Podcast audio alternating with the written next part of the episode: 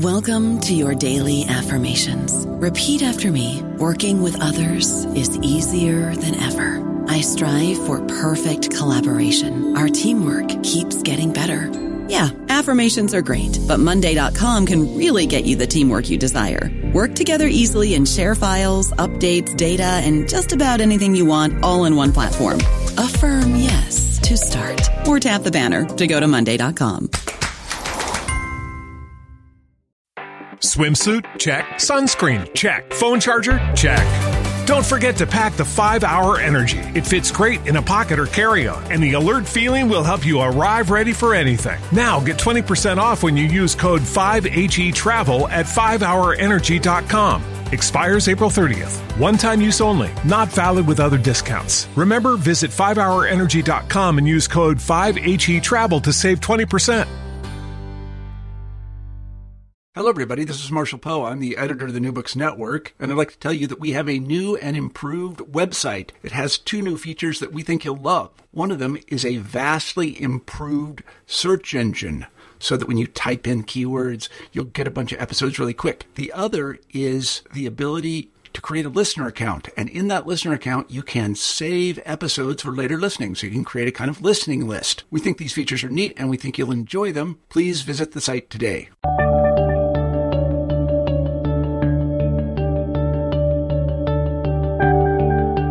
Everybody, and welcome back to New Books in History. I'm Marshall Poe, your host. Each week we pick a new history book that we find particularly interesting, and we interview the author of that book. This week I'm happy to say we have Johann Petrovsky-Shtern back on the show, and we'll be talking about his really interesting new book, The Anti Imperial Choice The Making of the Ukrainian Jew. Many of the people who listen to this show are probably familiar with a fellow named Robert Zimmerman, but you know him under a different name. He is, of course, Bob Dylan. Bob Dylan made a very unusual choice when he decided to follow, of all people, Woody Guthrie and become a folk singer. This was not the normal thing for a bright Jewish boy from the American upper Midwest to do. Doctor, lawyer, professor was probably more common. Why did he do this? It's a very interesting question. Uh, in this book, takes up a similar sort of query as it relates to uh, Eastern Europe and particularly Ukraine uh, he's discovered a series of Jews in the Pale of Settlement who, instead of adopting the imperial culture,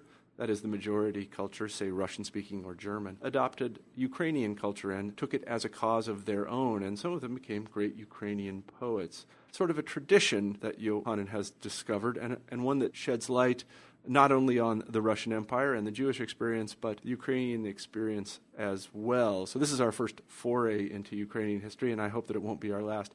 I should also say that this is our 100th show, and I'd like to thank all of you for listening. Uh, I think it's been successful. I've heard from a lot of you, and I've tried to take your comments about the show under advisement and even implement some of them. And please keep those comments coming. I'd also like to thank a bunch of you for becoming fans of the show on Facebook. That helps very much because I need a measure of some sort to show my bosses here at the University of Iowa that people are listening to the show and also track statistics about who listens. And I know that there are literally tens of thousands of people now, I think, who listen to the show all over the world. So thank you all for tuning in, if tuning in is what you do on the internet. So without further ado, let me present the interview with Yohanan Petrowsky Stern. Hi, Yohanan. Hi, Marshall. How are you today? Um, it's it's wonderful. It's it's clear, uh, sunny, uh, and very chilly. That's Windy great. City, No, as you know. Yes, the Windy City is right. No, here in Iowa, it's about the same thing, but it's very sunny and very nice. I should tell our uh, listeners that we have Johann Petrovsky-Shtern on the show today, and I'm very happy about that. We'll be talking about his new book, The Anti-Imperial Choice. The Making of the Ukrainian Jew. Uh, as I told Yohanan in the pre-interview, this is my 100th show, and I'm very pleased about that. And I wanted to have a special guest on, somebody who I knew would do a great job, and so I picked Yohanan. And uh, so, uh, I'm very, very pleased that you're on the show. Maybe you could begin uh, the show by uh, telling us a, a little bit about yourself and how you came to write the book. Uh, first, uh, Marshall, uh, let me uh, congratulate you um, on uh, your 100th show. Um, I am um, I'm a fan of yours, and I uh, listen to many interviews. Not to all of them, I'm guilty, I know, but uh, at least to uh, some of the best ones. And out of this 100, I believe I've heard about 60, and they are That's amazing. they are really very helpful, and uh, they. Opened my eyes to the questions I've never asked Well, and to the you. themes I've never thought about. Uh, so um, I, I thank you for that, and I think that you are doing really great job. And thank you for um, uh, for picking me up. Uh, I I'm privileged and honored to be with you on your hundredth show. Absolutely my pleasure. Now, as far as as my life story is concerned, you know, um, when uh, people uh, write books, uh, when he or she writes a new book, uh, and they are asked, "How did you come uh, to write this book?" Uh, people usually invent their life stories, so their, their life stories will match exactly uh, the uh, topic of the book. Uh, the problem with, is is that uh, if a person writes, if the same person writes another book, there will be a different life story. so let me let me let me use this trick and and tell you that um, I believe um, I can invent um, another uh, life story um, of mine that would uh, fit well in uh, the description of uh, the anti anti-imperial choice. Now. Um, as you know, um, I am uh, born in Kiev, uh, in the Soviet Union, um, uh, in the times immemorial, in the previous millennium, in the previous century, um, and uh, I cannot say that I was either a Ukrainian or a Jew. Um, it would be uh, wrong to call me a Ukrainian Jew.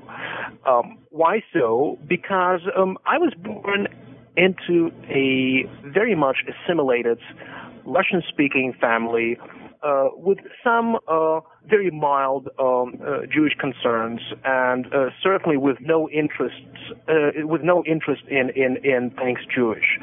Um, I knew that um, you know I go to um, a school in Ukraine. Uh, I hear people around sometimes speaking the Ukrainian language, but it never occurred that I would discover the Ukrainian culture. It came very late to me in my life that I realized that uh, Ukrainian culture is important, it's vibrant, it's interesting, and it is suffering from a an enforced um, state orchestrated Russification. And this discovery is exactly what opened my eyes uh, toward Ukrainian culture and made me think big about where was I at that particular time. And uh, how how did uh, you get from there? You sort of discovered there is a Ukrainian culture to writing a book about uh, people uh, who were born into the Jewish faith, and then came to adopt Ukraine as uh, their own. I guess the right way to put it is cause. Uh, let me let me tell you this. Um, I believe we know from um, history that Jews who live in Europe at the end of the 19th, early 20th century usually integrate the majority, uh, the upper class, uh, the uh, imperial culture, uh, be it French, German, Russian. Um, Kafka lives in Prague and dreams of his readers in Berlin and writes in the German language. Vasily Grossman uh, is born in Berdichev, um, but he dreams of his Russian readers and becomes the Russian language writer. Um, you do not have uh, that many Jews who live together with Kafka, uh, next to Kafka, in Prague and integrate, let's say, Czech culture, or uh, Jews who are there in Ukraine and who integrate the Ukrainian culture. Why so? Because um, at the end of the 19th, uh, early 20th century, uh, the stateless cultures are considered uh, backward, peasant-based, third rank, uh, colonial, not interesting, um, and uh, quite usually uh, anti-Semitic. What do you do with that? Why would you want to integrate this kind of culture? That's exactly the question. One of the questions that I'm asking in the book, and um, oh, then there is a story uh, to how I came to write this book. Um, one of my um, colleagues uh, asked me to write a uh, an essay on oh, a Jewish writer poet who writes in the Ukrainian language today. And I wrote a an article about Moisei Fishbein, uh, to who uh, to whom I uh, devoted the last chapter in my book, mm-hmm. who is an extraordinary Ukrainian poet. He lives today in Kiev, um, and um, I wrote an essay about him and realized that I am dealing with somebody who represents uh, the pinnacle of an iceberg. Mm-hmm. I'm dealing with a person who certainly represents some sort of a tradition or some sort of, of a trend within the Ukrainian culture that we know nothing about. Mm-hmm. How come that this uh, person, Moisei Fishbein, who is born in Chernovitz, in Chernivtsi, uh, to a Yiddish and Russian speaking family, becomes one of the major Ukrainian poets of the late 20th, early 21st century. And once I asked myself this question, I decided to look back and uh, I try to find out whether there are other people who did the same.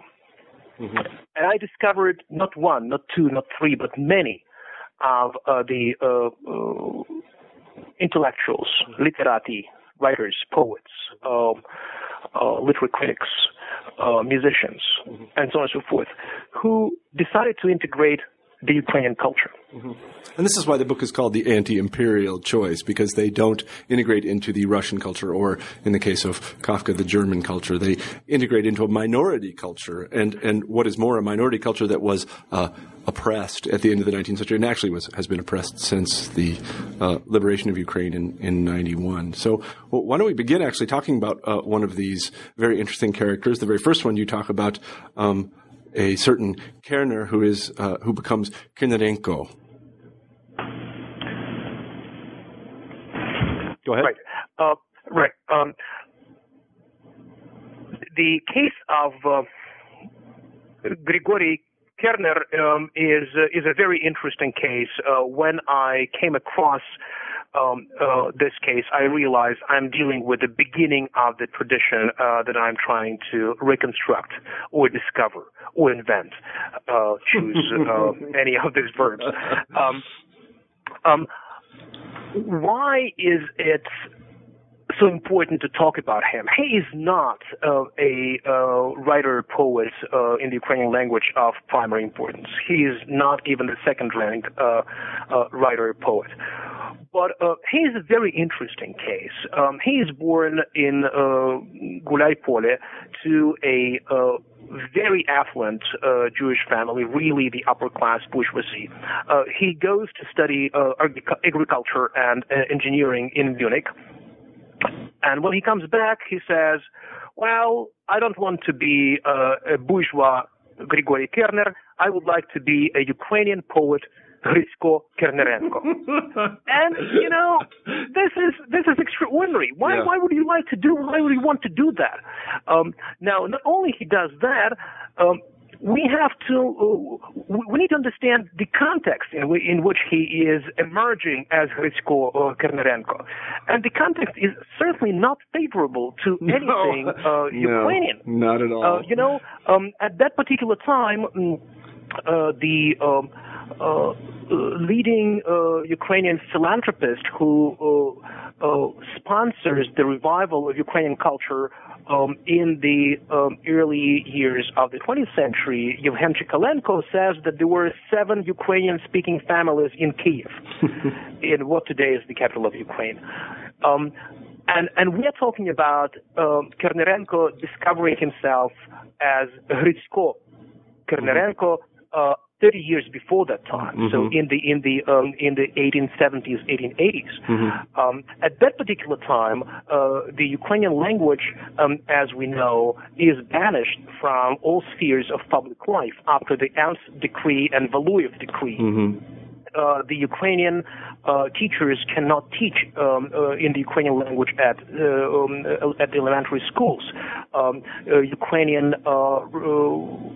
Orthodox Christians cannot hear the sermons uh, by the priests in the Ukrainian language mm-hmm. because language is is forbidden um, uh, to be used um, even in the sermons, uh, let alone uh, in the um, publications, um, journals, and so on and so forth. Mm-hmm. It is in this context that Kernerenko is saying, "I would like to become the Ukrainian poet." Mm-hmm. He um, uh, starts writing Ukrainian poetry and Ukrainian prose narrative. Uh, the Ukrainian writers and poets discover him. Um, he writes uh, a letter presenting himself to Ivan Franko, who is seen today as one of the founders of modern Ukrainian literature. Franko says, "Wow, we have here." Uh, um, a person who wants to be one of us. Uh, Franko at that time is not in uh, uh, the Ukraine proper. He is in uh, the um, Ukrainian territory, which is under Austro-Hungarian Empire at the time um, uh, in, in, Galicia. Mm-hmm. Uh, where he uh, creates um, a number of venues for the development of uh, uh Ukrainian culture, including his major journal, in which he starts publishing uh, the poetry, uh, prose narrative, and the translations of uh, Hrytsko mm-hmm. So um, now Korniarenko is not only the person who wants to um, create his Ukrainian self, he is also very critical about what Ukraine is um, um, at that particular time. He um, understands that he is dealing with a culture that has uh, anti-Jewish bias. He is dealing with people who are not really eager to embrace him, but he wants to be a Ukrainian poet. What do you do with that? Uh, he writes uh, um, uh, a very moving poetry um, in which he uses uh, the patterns, uh, the style, the imagery, and metaphors of Heinrich Heine, another poet of dual identity, German Jewish in this, in this case, um, in order to convey his feelings um, and his understanding of his own uh, encounter with uh, the contemporary Ukraine. Mm-hmm. And he writes, Прощай, Україна моя, тебе я кинуть мушу, хоча до тебе я віддав життя і волю, і душу, але я пасинок тобі, на жаль, це добре знаю. І проміж других дітей твоїх я не живу, страждаю. Не сила знести вже мені глумлінь тих понад міру за те, що я і твої сини не одну маєм віру. Тебе ж, Україна моя, я буду вік кохати, бо ти хоч мачуха мені, а все ж ти мені мати. Let me briefly translate what, what he's uh, saying here. Fare thee well, my Ukraine. I need to leave you. Thou for you I have sacrificed my life and freedom and soul. But I'm your stepson, and I know this only too well. Among you other children I live not, but I suffer. I cannot any more tolerate the mockery of the fact that your sons and I are of different faiths. Yet you, my Ukraine, I will love forever. Albeit you treat me as a stepson, still you are my mom. Mm-hmm. This is a very moving uh, uh, poetry, and it's uh, it is wonderfully uh, um, articulated in Ukrainian. Mm-hmm. Um, what amazes me in this poem is that it is certainly about his desire to be part of the Ukrainian milieu, of the Ukrainian culture, mm-hmm. his desire to present himself as a Ukrainian poet, his desire to feel that Ukraine is uh, his mom, this is a very important metaphor that uh, comes, comes from uh, the times of Shevchenko to uh, nowadays uh, Ukrainian poetry. Mm-hmm. The image of Ukraine as the mother.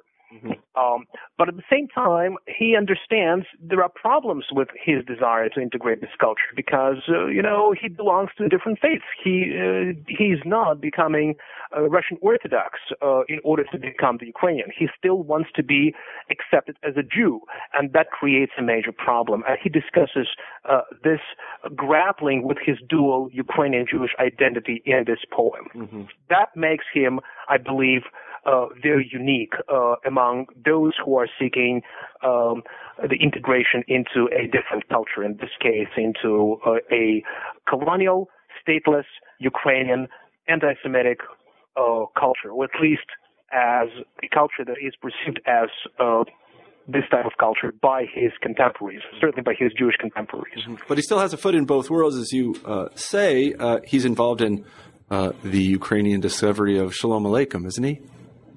Right. Um, uh, that's um, a- another um, interesting aspect of, of uh, what he does.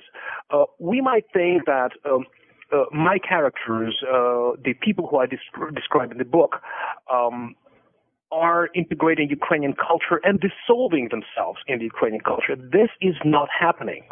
Uh, Korniarenko, as well as Raisa Troyanker, Leonid Pervomaisky, Moisey Fishbein, and others, um, they um, convey their Jewish concerns in the Ukrainian language, and they um, infuse the Ukrainian poetry and prose narrative with the Jewish imagery, Jewish metaphors, uh, um, and uh, very important Jewish cultural references. Um, in uh, in this particular case, in case of Hrytsko Korniarenko, um, at a certain point, uh, he uh, becomes a medium through which uh, Ivan Franko discovers the Yiddish the, the, Yiddish literature. Uh, Franko um, asks Korniarenko in one of his letters, "Who is this uh, um, Shalom Aleichem?" and uh, right, right, which is a legitimate question for a Ukrainian-speaking person in 1899, mm-hmm. right? And Korniarenko uh, explains this is uh, the uh, best-known writer in the jargon, as Yiddish is called at that particular yeah. time, um, and um, Franko says, well, "Well, if this is such an important writer, let's have him translate it. So Korniarenko translates uh, pieces from Shalom Aleichem into Ukrainian, which are then published um, in uh, Franko's journal. He does the same uh, with the uh, Russian language poet um, uh, Simeon Frug, who is at that time uh, perhaps uh, one of the uh, most well-known um, uh, Russian Jewish poets. Mm-hmm. He translates Korniarenko translates Frug into Ukraine into the Ukrainian language, um, and uh, his translations are published again in the Ukrainian journals. So he is a bridge between cultures, and he also makes Russian, Jewish, and Yiddish um, culture visible uh, for the Ukrainian readers. Moreover, he is taking pieces of um, Jewish religious tradition and infusing his um, Ukrainian poetry uh, with uh, the elements of Jewish culture. He writes Ukrainian poetry about uh, Jewish messianism. Um, he writes Ukrainian poet, uh, poetry about uh, the um, events in Jewish social life. Um, he has a major poem about um, the cancellation of the um, uh, Jewish privilege uh, to sell uh, and produce alcohol. Uh, he says how important it is for the Jews not to do that anymore. Uh, nobody will call Jews uh, um, um, the people who make Russian or Ukrainian peasant drunk. Mm-hmm.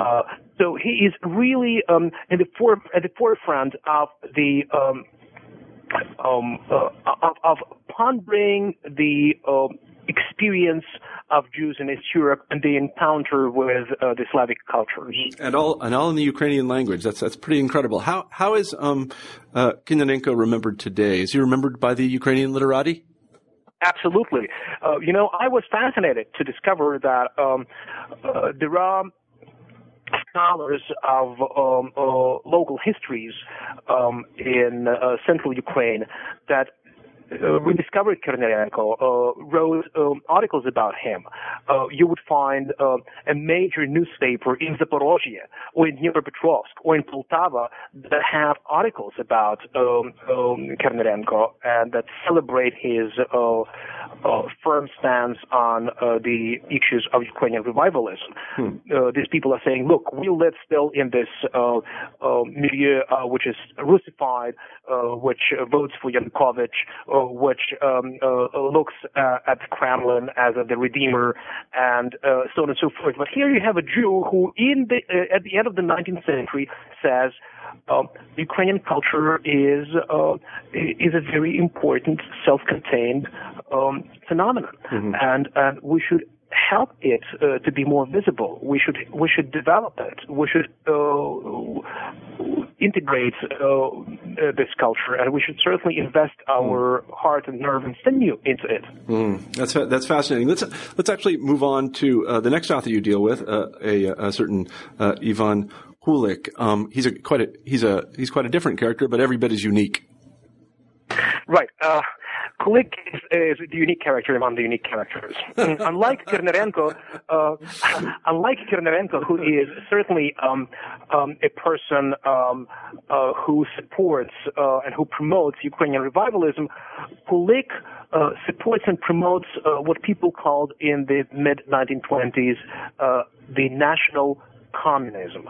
And uh, uh, by the national communism in quick case, I mean the encounter of uh, two utopias.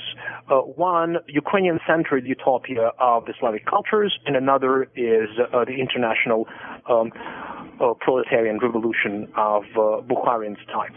Let me explain to you very briefly how Kulik came to the discovery of uh, this kind of national communism, because you know his itinerary is uh, is um, a uh, very interesting. Yeah, he makes he makes his way around. right, right, right, right. Um, he traveled a lot before he um, found out how to put these things together. Uh, he's born to a Yiddish and Russian-speaking family in Shpola, uh, which is in uh, in the Ukraine. Uh, then, uh, when he's two three years old, his family moves to Uman, uh, which, as we know, is a major uh, attraction for Hasidim, for the pious Jews from all over the world. Um, in Uman, his father works as uh, uh, as a melamed in Talmud Torah, which is uh, a teacher in uh, an elementary Jewish school.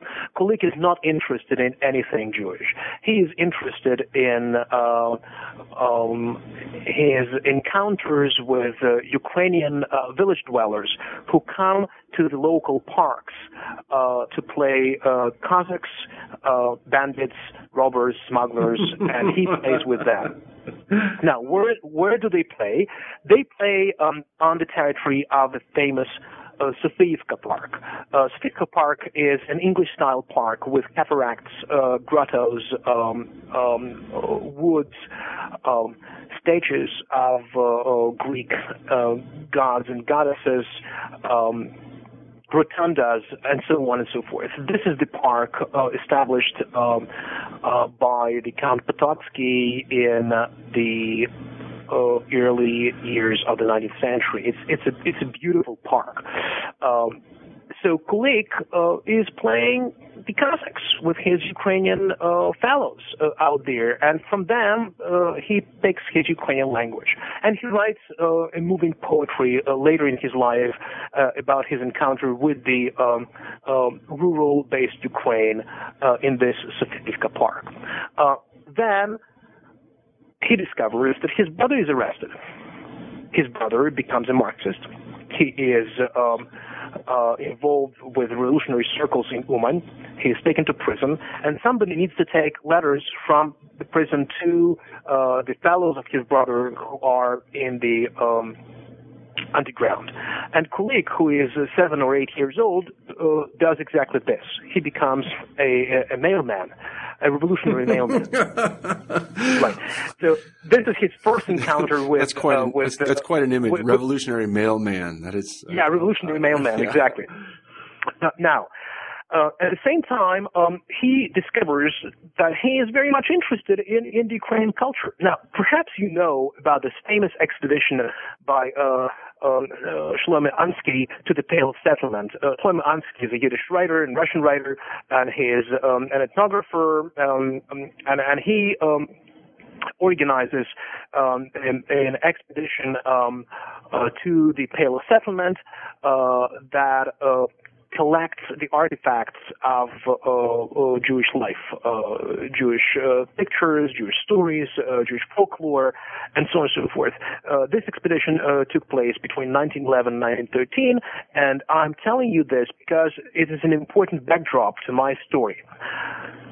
Kulik most likely knows about this expedition, or he heard that there are people who are interested in the material culture of the Jewish world. Now, he lives in the center of the Jewish world, but he's not interested in things Jewish. He goes to the nearby villages around Uman, and he uh, puts on paper koliadky, shchedrivky, and other uh, genres of, of the Ukrainian folklore. He uh, is interested in um, the design of Ukrainian pisanki, which is uh, this um, Easter eggs uh, mm-hmm. that are painted very beautifully uh, mm-hmm. before Easter. I, am sure you. Oh yes, no, I've seen them. Yes, absolutely. Right. So he he is. Um, uh, he's copying the designs of this pisanki, and and uh, later he, uh, when he's about 13 years old, he is um, uh, he is co-opted by the local Uman um, branch of the Society for the Preservation of Monuments, and he makes a, a presentation there about the Ukrainian folklore, about the material culture um, of the nearby villages, mm-hmm. uh, emphasizing uh, the importance of the study of Ukrainian folklore. So it is fascinating that uh, when Jews uh, of um, uh, his um, type of origins are interested in the material culture of the shtetl, he is interested in the material culture of the Ukrainian village. Mm-hmm. mm-hmm. Uh, now, he certainly cannot make both ends meet um, in uh, Uman. He goes to study painting in Odessa. He cannot pay for his paint for his for his studies. He has no money. He decides to leave um, uh, the old the, the the old world for good and he moves to the United States. In the United States, he is cheated by his Jewish relatives. He runs away, and he becomes a miner in Pennsylvania. Uh-huh. Now, uh, when he is in Pennsylvania, um, uh, he is looking for a milieu to uh, to be integrated by, and and uh, he discovers uh, Nikolai Bukharin, who is at the time um, editing uh, the uh, Novy Mir, the New World Journal, um, in uh, excuse me, newspaper, not a journal. Yeah. Uh, uh, Nikolai Bukharin, who is at that time editing uh, the uh, Novy Mir newspaper, which is a Russian socialist Marxist newspaper in New York. Kulik starts writing um, uh, journalistic articles uh, for this newspaper, and uh, his encounter with Bukharin galvanizes him because he realizes there is such a thing as the international proletarian revolution that will come to redeem the world from oppression, that w- which will come to redeem the oppressed proletarians all over the world.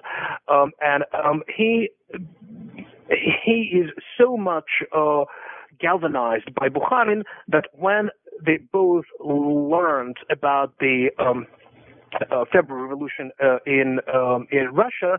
They leave New York and they go uh, through the United States, through Yokohama to Vladivostok, from Vladivostok to Moscow, to be the participants of this new Russian Revolution. Bukharin stay, uh, remains in Moscow. Kulik wants to uh, Kulik uh, goes to Ukraine, and in Ukraine he is um, appointed, or I would say he is elected by the Red Cossacks to be the first commissar of the Red Cossack unit in Ukraine. Mm-hmm. Then there is uh, another episode um, uh, in his uh, life story, the, uh, his uh, participation in the civil in the in the uh, civil war, um, his arrest, his imprisonment. He spends uh, about a year in Polish prison. Uh, he is redeemed by the Bolsheviks from the prison. But when he's in prison, he writes his first book. And his first book ever written is the book of the Ukrainian verse, mm-hmm. which brings together the Ukrainian folklore. It's called um, Moi. Kolomeika is, is a typical genre of uh, Ukrainian Christmas folklore. So it is this kind of the um, genre imbued with the revolutionary imagery of Ukrainian Cossacks, uh, of uh, Ukrainian uh, proletarians uh, fighting for the liberation of the people of the world. Um, so it brings together the international and the Ukrainian folklore mm-hmm, mm-hmm. In, in, a, in a very cohesive, coherent, and compelling way. It is really an interesting Ukrainian poetry, quite uh, um, experimental and, and quite compelling. Mm-hmm. Um, then Kulik uh, finds himself again overseas. He is sent as the consul of the Ukrainian trade, trade mission to Montreal. Mm-hmm. Now, if you are a Soviet bureaucrat in the West, so far in the West, in Canada, what do you do? Well, you can do many things, right? You can be a spy. You can be. Uh, you can enjoy life. Uh, uh, you can uh, talk to um, uh, to the, the Canadians about the importance of the uh, Ukrainian revivalism and Ukrainian communism. Kulik does not do that. Kulik is much more interested in educating the Ukrainian diaspora. He goes to Halifax. He goes to uh, Ottawa. He goes to uh, Winnipeg. He goes to uh, Alberta. He goes to all different places to give lectures about Ukraine. He um, establishes uh, links with the local Ukrainian choir. Uh, he helps put on stage Ukrainian plays. Um, he writes uh, about Ukraine to local socialist Ukrainian uh, newspapers, uh, uh, most importantly to the newspaper Robitnichi Visti, Ukrainsky Robitnichi Visti, Ukrainian labor news. Um, two weeks ago, I was in Winnipeg, and I gave a lecture about Kulik uh, to about 45, 50 uh, unrepentant Marxists who came together.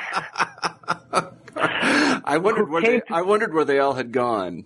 I guess. Uh, well, it's, it's, a very interesting world. Um, uh, and, and, I gave this lecture in the Ukrainian labor temple yeah. built in 1921, exactly in the temple where Kulik gave his lecture wow. in 1925. That's amazing. Okay? Now, why Kulik um, is doing that? Because he's absolutely confident that if there is any kind of liberation that comes to the world, it will come from Ukraine and through Ukraine. If there is um, any kind of um, the revolution in the world, it can be only the international revolution centered in Ukraine. Uh, let me give you some sense of what he's writing um, after he um, uh, spends uh, almost two years in Canada. Um, hey, my fertile Alberta, Makhno will come for you. Whatever you do, but you will rise renewed. Hi, my British Columbia. Your forests and marshes will soon learn the jokes of the Volhynia guerrilla. Hi, my pedantic Halifax. Deport to the future, glory and progress. You think it is simple? Wouldn't you like as it was in Odessa?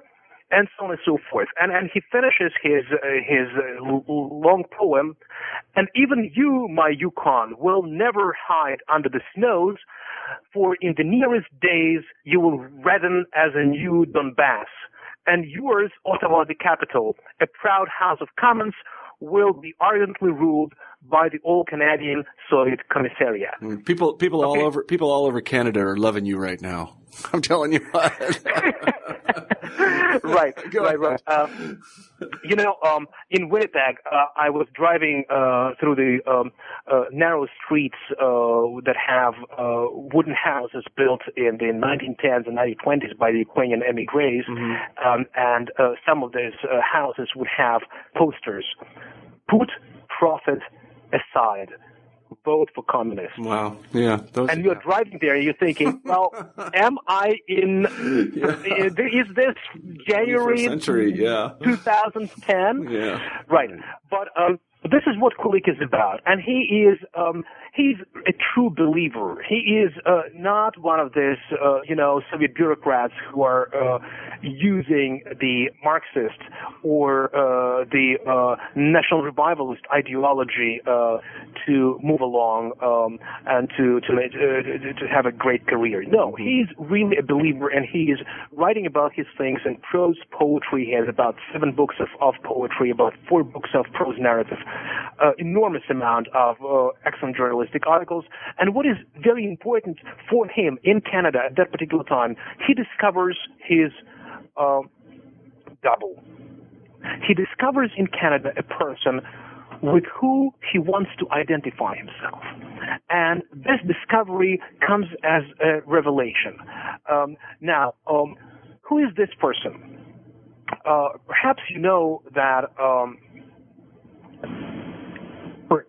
about the um, 1860s in Canada, there were two uh, rebellions uh, of the uh, uh, Métis um, Indians uh, who were trying to fight against the British imperialism. Mm-hmm. Now, these rebellions were led by a person whose name was Louis Riel, who could have become a priest or a lawyer, and who decided who was who was what, by the way, and who decided that he would join the um, uh, rebellious movement of the uh, local Indians in Manitoba, and he did exactly that.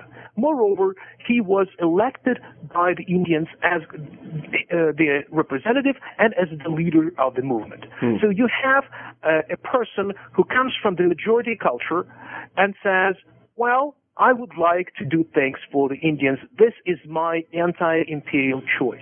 Mm-hmm. He is later arrested uh, and he is found guilty uh, of state treason and he's uh, he's hanged. So oh, only later, at the beginning of the 20th century, Canadians made him into a national hero. What is important for Kulik, and I believe he knows about that, uh, Louis Riel does not call himself Louis Riel. He says, I would be Louis David Riel. Why does he need the name David? Because he says, I will be for these Indians what King David had been for the Jews in the land of Israel. Mm-hmm. I will help them create their own state. I will help Build them. them a kingdom. Uh, yeah. Pardon? Build them a kingdom. Yes, exactly. So uh, Louis Riel is uh, this kind of character that uh, Ivan Kulik recognizes as his um, uh, as as his double.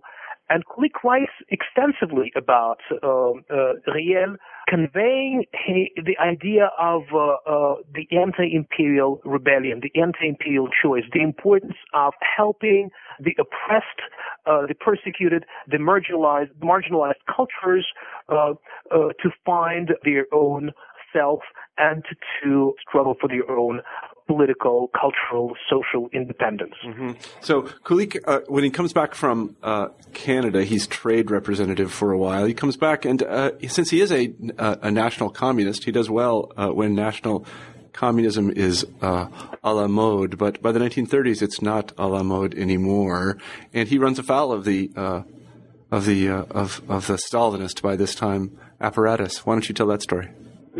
Um, Kulik um, is doing very well um, in the 1920s, as you mentioned, Marshall, and uh, in the early 1930s, uh, to the extent that uh, when um, in the Soviet Union they create these umbrella organizations for writers and poets, uh, which would be called later the Union of the Soviet Socialist Writers, Kulik um, uh, together with uh, Ivan Mikitenko, uh, becomes uh, the head of the Ukrainian uh, Union of Writers. Uh, just think about it. The person who is born as uh, Israel Yudovich Kulik, who becomes Ivan Kulik, now is the head of the Ukrainian Union of Writers. Um, that's That's something. it is, you know, it is the story that that, that we can spend some time um, something. uh, on um, uh, at another occasion. But but I believe it's it's it's it's it's not a trivial case. Uh, Kulik um, writes his um, uh, major poem, uh, which is called Chorna Epopeya, uh, the Black Epic uh, poetry. Uh, which he infuses with uh, Afro-American tunes, uh, uh, genre, um, uh, melodies. Uh, he is perhaps the first Ukrainian writer to um, uh, use the uh, rhythms and, and metrical system of the Afro-American poetry and also of the um, poetry of such writers as Edgar Lee Masters and um, and certainly Walt Whitman. Um, we need also to uh, uh, think about uh, Kulik's attempts to make the world literature visible in Ukrainian.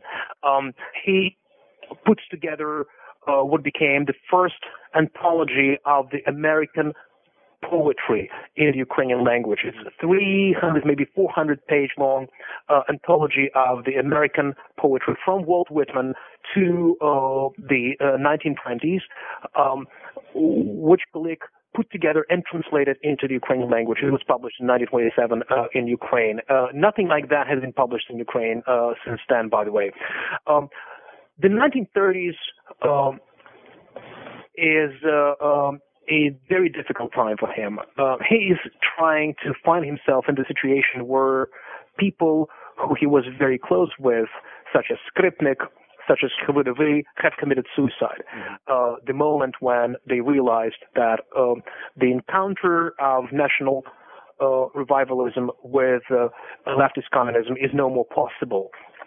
Kulik tries to adapt uh, new values and adopt himself to these new values, he's not very successful. He's extremely influential in the 1930s. He is the head of Partvydav, uh, the uh, party uh, um, publishing house, the most important publishing house in Ukraine at the time.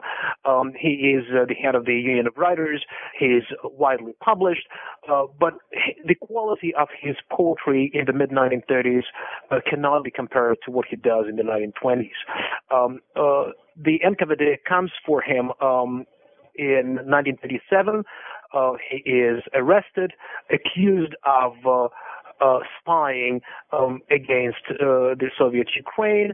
Uh, the accusation says that he wanted to um, bring uh, such emigre figures as Vinnychenko to Ukraine in order to, so to say,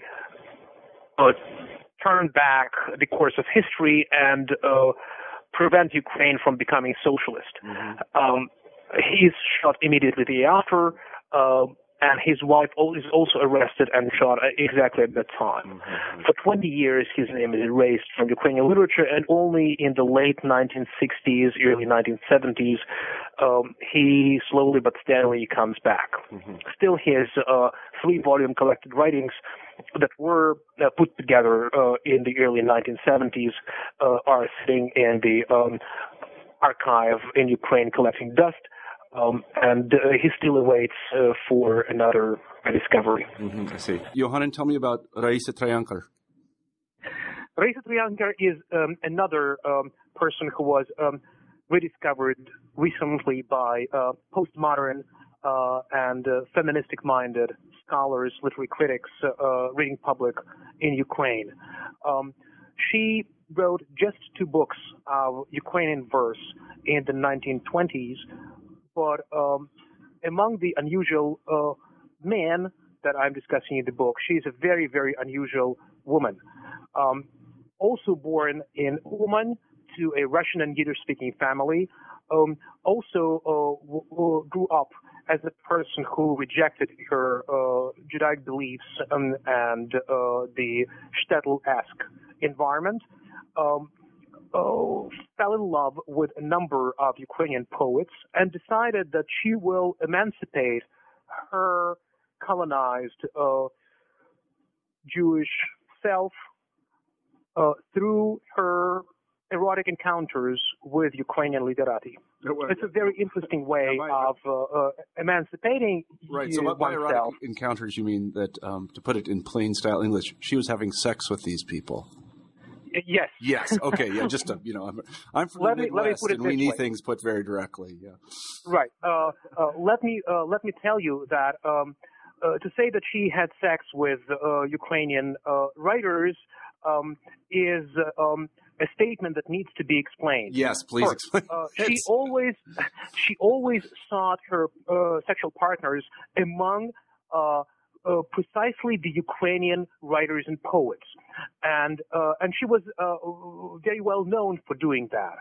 Um, to the extent that in the unpublished memoirs by um, um, a, a, major Ukrainian writer of that time, Yuri Smolich, um, uh, she is mentioned as uh, having tempted uh, dozens of great Ukrainian writers. So probably uh, anybody who was um, uh, something um, on the Ukrainian literary horizon uh, was tempted by Raisa Troyanker. So was she and, a was she was she a what we call a groupie?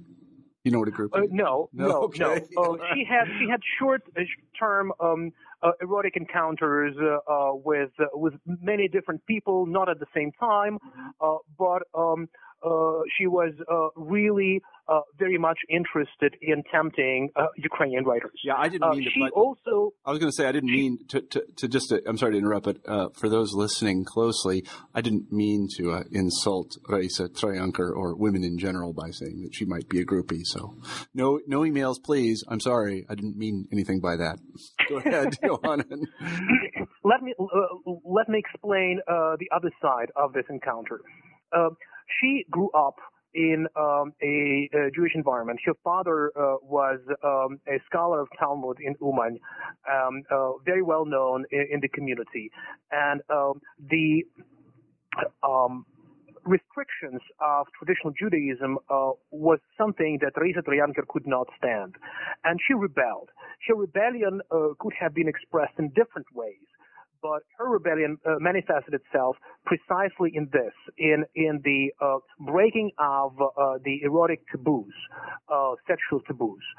she started as um, um, as a 14 year old lover hmm. of of a person who brought a vagabond circus to Uman. Hmm. Um, he was um, a tamer of tigers, and uh, he was her first uh, erotic partner. And Raisa ran away from uh, her parents to this uh, uh, uh, tamer of tigers. And she spent time working with tigers in the circus. So she was really a person of enormous courage. and, yes, I should say.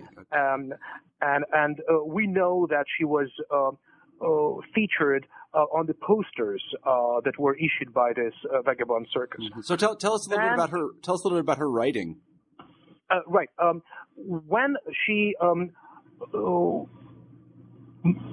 moved from from Uman to Kharkiv, uh, she enrolled in a local uh, teachers training institute and started to get published. Uh, she was very close with um, a number of avant-garde groups.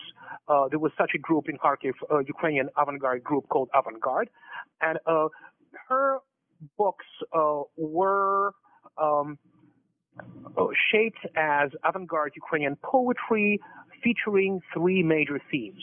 One theme makes you a very unusual character in the Ukrainian uh, literary milieu at the time. She depicted the shtetl, mm-hmm. the shtetl that she abandoned, uh, that she had abandoned, the shtetl uh, which uh, was um, about traditional Jewish life, um, her uh, imposing parents, um, Judaic tradition, um, yarmulkes, the Talmud, the, the, the Torah learning, and um, the kosher stuff that they had at home all the time. Instead of saying, you know, I'm a member of the Young Communist League and I deny this past, she says, despite the fact that I'm the member of the Young Communist League, I love this past. and this is a very unusual something for a 20 year old um, uh, avant garde poet. She really infused her poetry, her Ukrainian lyric poetry, with the images of her parents, with the images of the decaying, moribund, godforsaken shtetl, and she loves it. She loves this milieu. She shows that it, it is uh, it is it is a very warm um, um, household where people treat you nicely, where you uh, still feel empathy uh, toward you, whoever you are. Um, so she tells the story of her um, visits to uh, her family, where she has. Um, an ongoing debate with her father about the future of uh, of the Jews, about the future of the Ukrainians, and her father says, you know, Zion, Palestine, um, religious values, and she says, um, uh, urban milieu, uh, the construction of communism, Ukraine. and this debate is very interestingly um, interwoven into a poetic dialogue, which you see in her poetry. So the shtetl is one of her themes. Another uh, theme is quite obvious since she is part of the uh, futuristic circle um, she describes the growing um, urban, um, uh, the growing urban, how to put it better, uh, society uh, in this uh, new industrial cities in eastern Ukraine. First and foremost, Kharkiv. Kharkiv uh, really was um, a kind of a New York um, um, of the 1920s with uh, um, uh, skyscrapers with with uh, new buildings of uh, um, um, concrete and and and glass. Uh, the um, avant-garde kind of architecture uh, was very visible in Kharkiv at that time. So um, she describes um, the growth of uh, Ukrainian industrial cities. The third theme is uh, um, really groundbreaking. I believe Troyanker is the first to introduce um, a very warm eroticism into the Ukrainian poetry. Hmm. So she describes her encounters, Hmm. her sex with Ukrainian poets in her poetry. Mhm. And it's it's it's it's funny, but it's also very interesting that for her to become emancipated, to feel herself freed, uh, to feel herself part of the uh, greater humanity, um, is, uh, um, I would say, I'm looking for a word, uh, is something that requires this encounter with a Ukrainian poet. Mhm. And by encounter, I mean having sex. Mhm. So you have Ukrainian poet, you have Rita Troyanker, and she emancipates her body uh, through this encounter, and and she also emancipates her poetic ego. So she can become a poet only through uh, having sex with a Ukrainian poet, and her having sex with a Ukrainian poet makes her into a free human being, able to do whatever she wants, able to express herself in wonderful Ukrainian lyrics. Mhm. Now, uh, how unusual it is? It is very unusual for the late 1920s. Mhm. Um, uh, she um, writes this two. She, she publishes these two volumes of um, of uh, Ukrainian books. Then she um, uh, tempted another poet who happened to be uh, Leningrad based and not Kiev or Kharkiv based, and she travels with him to Leningrad, where she spends four or five years. Uh, then he abuses her physically. Uh, there was home violence. She runs away from him. She does not want any kind of violence applied to her. So she runs away from him, and he finds herself in Murmansk. And she spends last 10 years of her life, she, she, she died in 1945, in Murmansk as a uh, war journalist. And then in Murmansk, there is another part of her story, which is not a Ukrainian part of her story, because she becomes a Russian language journalist and she publishes a book of um, Russian verse, which is, you know, five levels lower than her Ukrainian verse. But people who knew her in Murmansk were fascinated by her courage. She would go to the front lines um, of the um, of the um, uh, uh, North Polar uh, Division uh, of the Soviet troops, and she would recite um, Alexander Blok, Nikolai Gumilev, Anna Akhmatova, um, Maxim Rilsky, and other Russian and Ukrainian poets to the soldiers sitting in the trenches in the front line under the German fire. Yeah, that's brave. And uh, people found it fascinating. We have memoirs uh, of Raisa Troyanker uh, uh, behaving courageously at that particular time, 19, And, and how, and how is she remembered today, very briefly? Um, um, a number of uh, uh, female uh, Ukrainian literary critics uncovered her, published a number of her poems, realized they are dealing with an unusual case, and um, uh, there were afterward um, a number of scholars who became interested in her, including, you know, uh, very solid literary scholars in the Ukrainian Academy of Sciences who published article about her. And just to tell you, last year was 100th anniversary um, of her birthday. Uh, in Poltava, uh, uh, the local um, uh, literary historian uh, published a, a book of uh, poetry and um, uh, Russian and Ukrainian uh, poetry uh, with his 60-page long uh, preface. Um, and uh, you cannot get the book anywhere in Ukraine because it was sold like in in, two weeks. I see. Okay, um, so let's move on very quickly to uh, Leonid Pervomaisky, that, and that would be for those of you who don't uh, know Russian um, or Ukrainian, I suppose. That's uh, Leonid the First of May, which probably Uh, wasn't right. his given name. Right. Um, uh, he was born uh, um, Ilya Shlomovich uh, Hurevich. Again, we are dealing with a case where a person is born um, uh, to a Russian and Yiddish speaking family, uh, but decided to integrate the Ukrainian culture and, and, and become um, a Ukrainian uh, poet and writer. Um, of the five um, writers and poets that I'm discussing in the book, uh, Leonid Pervomaisky uh, really uh, made it to the pantheon of the 20th century Ukrainian literati. Uh, he is uh, uh, very much revered. Uh, there are streets uh, named after his name. There are, uh, you know, steamships named after him. Um, there are uh, schools and uh, libraries named after him. So he's he's very well known. Um, um, his um, entire seven volume coll- collection of writings was published three or four times over the last 30 years. Mm-hmm. So this is not an unknown figure. But mm-hmm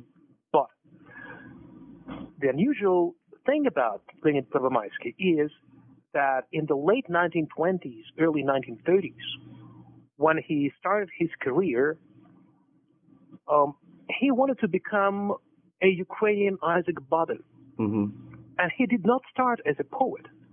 He wrote uh, two or three collections of uh, uh, prose narrative. At least uh, one of them is, is a novel, another is a collection of stories, and they are about uh, a Ukrainian Jewish encounter. They're about uh, Ukrainians and Jews in the shtetls, um, in the small towns of Ukraine, um, before the uh, uh, socialist revolution of 1917 and after that. Uh, he describes the shtetl. He describes the regeneration of Jews who uh, were living in this uh, moribund, godforsaken towns, and now in the 1920s are emerging as robust uh, Ukrainian peasants of Jewish origin. Mm-hmm. Um, he discusses the transformation of the East European Jews, uh, looking at them against the backdrop of Ukrainization, and he makes Jews into Ukrainians in mm-hmm. his in his mm-hmm. prose narrative. Mm-hmm. So, what is important in um, the uh, 1930s, uh, he was still publishing his uh, plays, very, very popular, um, uh, about uh, Jews becoming agricultural dwellers in Ukraine, about the establishment of agricultural colonies in the southern Ukraine, um, about this uh, Jewish Ukrainian rapprochement. But later he had to abandon this theme once and for all. And the and when in, in the 1960s he wanted to republish some of his stories that had, that, that had appeared in the 1920s, he uh, literally uh, transformed them uh, into something different, erasing all the uh, uh, significant references to Jewish themes. Mm-hmm. Why did he do Just, that? Because he wanted to save his prose narrative for republication. Mm-hmm. He wanted these things to be republished, but the censorship did not allow him to have this uh, um, Ukrainian Jewish narratives. Mm-hmm. Um, so he, he, really rewrote many of his uh, previous stuff to uh, save it for the publication. Mm-hmm. What I did in the book, I recovered his um, uh, original publications of 1926, 1929, 1932, um, and uh, through them, um, I reconstructed what Pervomaisky was at that particular time, mm-hmm, mm-hmm. and not how he uh, wanted to present himself and mm-hmm. present his past in the 1960s. So the Pervomaisky that we know uh, today, or that most Russians would know, it is the um, I guess, uh, sanitized or communized or Stalinized. yes, uh, so. so. is it are his um, original publications, the original versions, going to be published? Are you publishing them, or should we uh, should we tattoo them on my back, or what? What? Show, how do we get them out? um, certainly, there are things that should be republished, but you know. Um, um the um, grandson of Pervomaisky, who um, who lives now somewhere uh, near Vienna, um, is in control of the entire archive of Pervomaisky, and he uh, publishes um, the uh, original stuff of Pervomaisky every two, three years. Mm-hmm. So there is somebody who is uh, you know, uh, taking care of uh, of the reintroducing Pervomaisky to us. Mm-hmm. for instance, in 2004, they published um, he published um, a very interesting book of satires, uh, satires um, against uh, Ukrainian anti-Semites, against uh, the official communist writers and poets, um, uh, and and they are mind blowing. You mm-hmm. you read this satire and you cannot imagine that. Uh, something like that could have been written in, let's say, 1957. Mm-hmm. Very sharp, mm-hmm. excellent uh, uh, Heine-esque uh, poetry mm-hmm. uh, with um, uh, with with the, with the dialogue between uh, alter ego and uh, and his interlocutor, who seems to be um, uh, one of the uh, major anti-Semitic-minded uh, official Ukrainian poets mm-hmm. at the time. And you have 25 pages of poetry of their dialog mm-hmm. and they debate. Um, who of them really represents Ukraine? Mm-hmm. This, uh, you know, staunch anti-Semite and, and uh, um, ironclad Bolshevik, or uh, Pervomaisky with his problematic origin and and his dual identity. Mm-hmm. I see. Um, we we are uh, running reasonably short on time, so I want to move on very quickly to talk about. Um, a fellow who's still alive, I guess, uh, Moisey Fishbein. Is he still alive? Is that right? Yeah, he's he's still there. Um, he um, traveled a lot. Uh, Moisey Fishbein um, is still alive. He is uh, now in Kyiv. Um, he was uh, born in Chernivtsi in uh, Bukovina, uh, the town that remembered uh, the uh, Austro-Hungarian um, uh, empire as uh, as the utopian times, and that saw itself uh, in the 1950s as as the as the vestige of the Austro-Hungarian Empire. Um, uh, Fishbein um, uh, studied in Novosibirsk. He could not get to any uh, higher educational establishment in in Ukraine. Uh, then he was um, found uh, by uh, high-ranking Ukrainian poets, invited to Kiev, spent time in Kiev, integrated uh, himself into the milieu of Ukrainian uh, writers and poets who call themselves um, uh, the poets and writers of the 60s. Uh, so this liberal democratic um, mm-hmm. milieu um, published his first book of poetry, fascinating book of poetry, which shows that he really started as perhaps the only one um, poet in Ukraine with uh, straightforward metaphysic, metaphysical um, concerns. Uh, the person who did not discuss, you know, the construction of, of the new society or, the, or socialism or, you know, the exploration of cosmos, uh, but rather who discusses uh, life and death, black and white, the Holocaust, mm-hmm. the victims, the victimization of culture, the language as, as a victim of, um, of politics, and other things. Uh, he was made uh, uh, emigrate from Ukraine. He spent some time in Israel, and he became um, um, um, a um, how to say it. Um, he, he became a commentator at uh, Radio Liberty of mm-hmm. Europe in Munich, and uh, after the uh, uh, events of 1991, when Ukraine uh, finally became an independent country, he uh, moved back to Ukraine.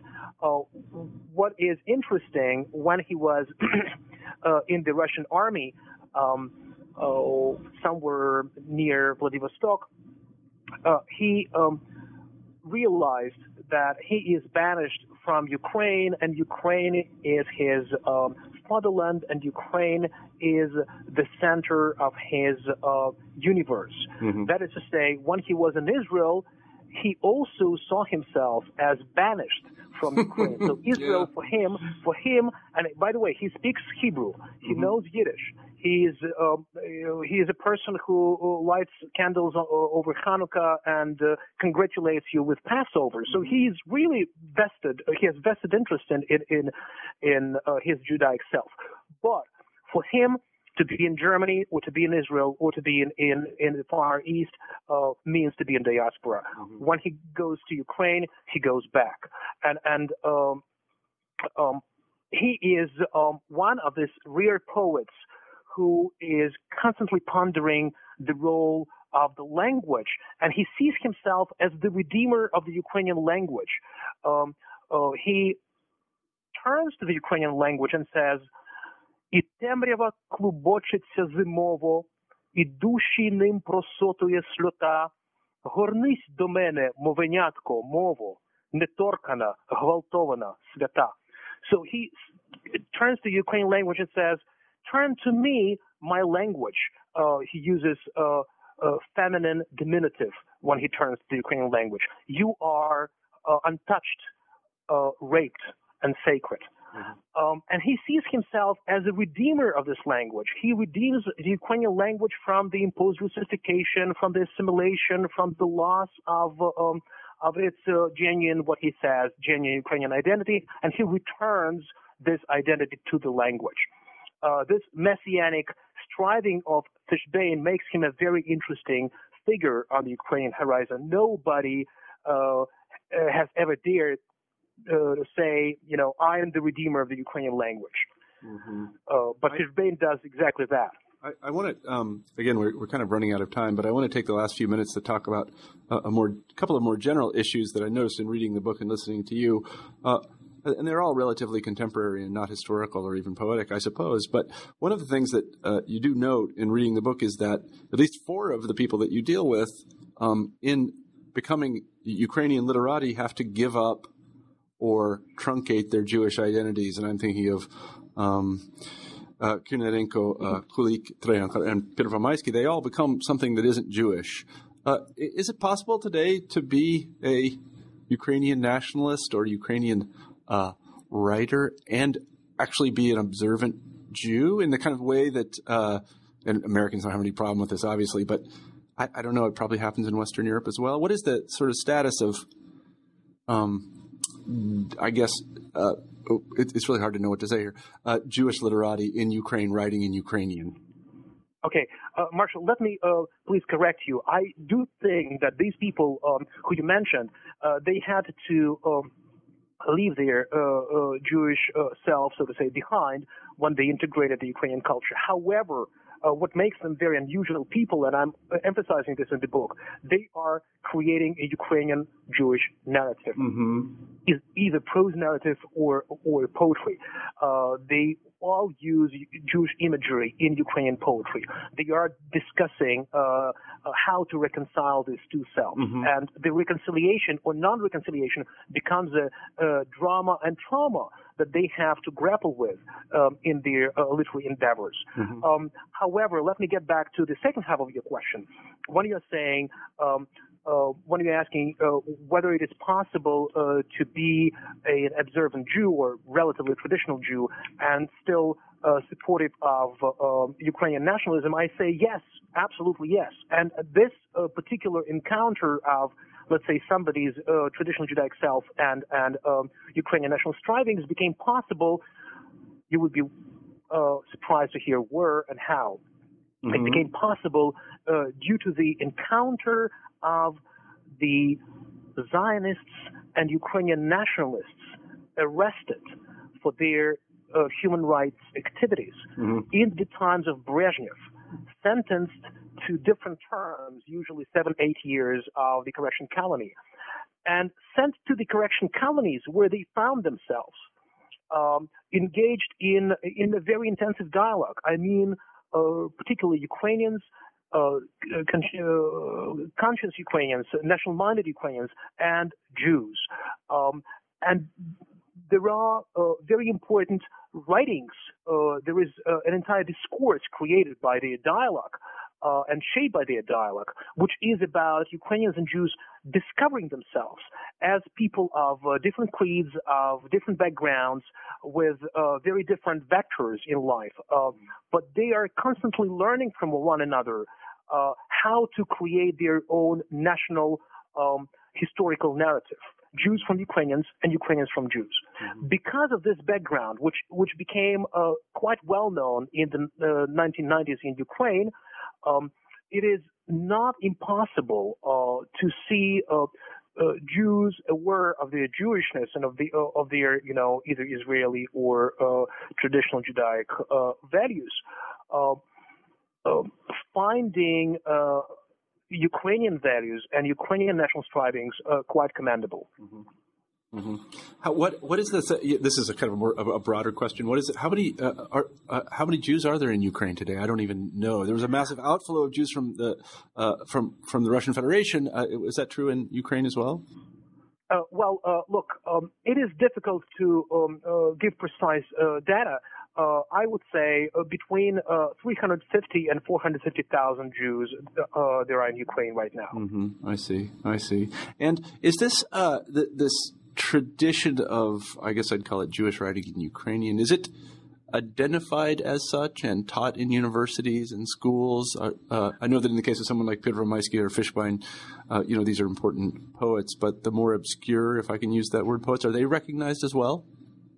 Uh, may I be self-praising? Yes, you may. Okay. Uh, I usually do that for you, but you go ahead. okay, uh, Marshall. I think um, uh, I am discovering uh, this tradition, qua tradition. There were figures recognized as uh, important Ukrainian Jewish figures. For instance, uh, let me mention um, Yeremia Eisenstock, who is uh, perhaps uh, the most well-known scholar of Taras Shevchenko of the first half of the 20th century. Um, uh, there were other people recognized as important uh, Jewish contributors to Ukrainian culture.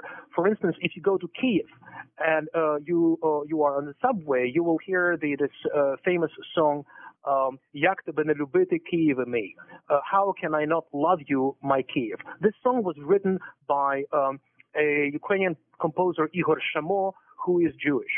So people would recognize that there are important Jews who contributed to the Ukrainian culture, but nobody was ever talking about. Uh, nobody has ever been talking about the tradition, about the discourse, about the something that we can trace down from the 1880s till the 1990s, and and and see these people as being in contact with one another either genetically or genealogically or through the prism of cultural genealogy. So they are aware of one another.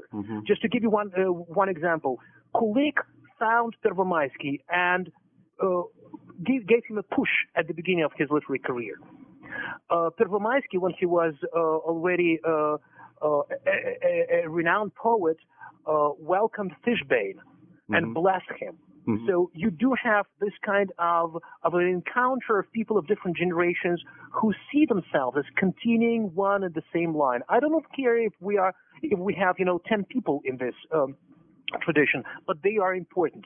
Now, why I'm why I'm telling you this story, um, it's a preface to a very important to a very simple point. No, this tradition, qua tradition, is not taught because I have just discovered it. My book is being translated. um, okay, um, I'm not asking for for a Pulitzer Prize, Marshall. yeah, so your tra- the book's being translated?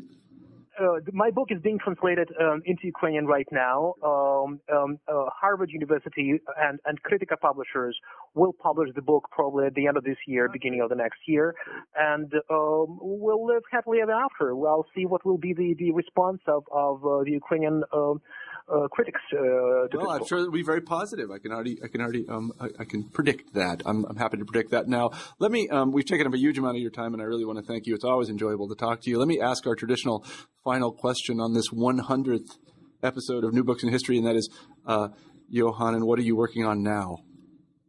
Uh, Marshall, I just um, uh, sent the proofs uh, to Yale University Press. Uh, Yale is publishing uh, my new book, which is called Lenin's Jewish Question. Um, it's about uh, how uh, Lenin treated uh, uh, the Bolsheviks of Jewish descent, and it's about um, uh, Lenin's uh, maternal great grandfather. Uh, whose name was Moshka Blank and who was born uh, Jewish um, in uh, the uh, small shtetl uh, called Starokonstantinov um, in the Pale of Settlement.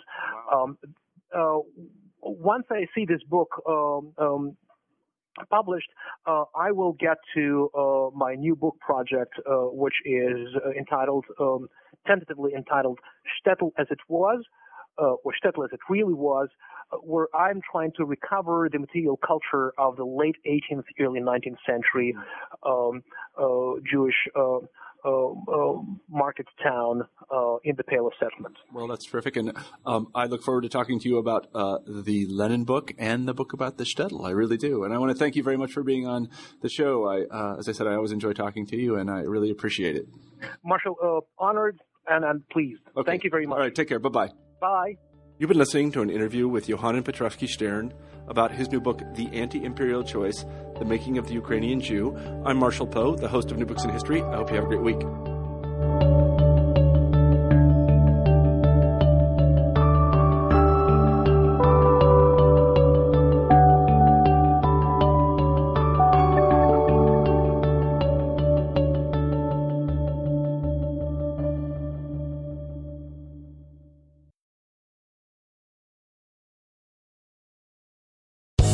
Land Casino asking people what's the weirdest place you've gotten lucky? Lucky? In line at the deli, I guess? Aha, in my dentist's office.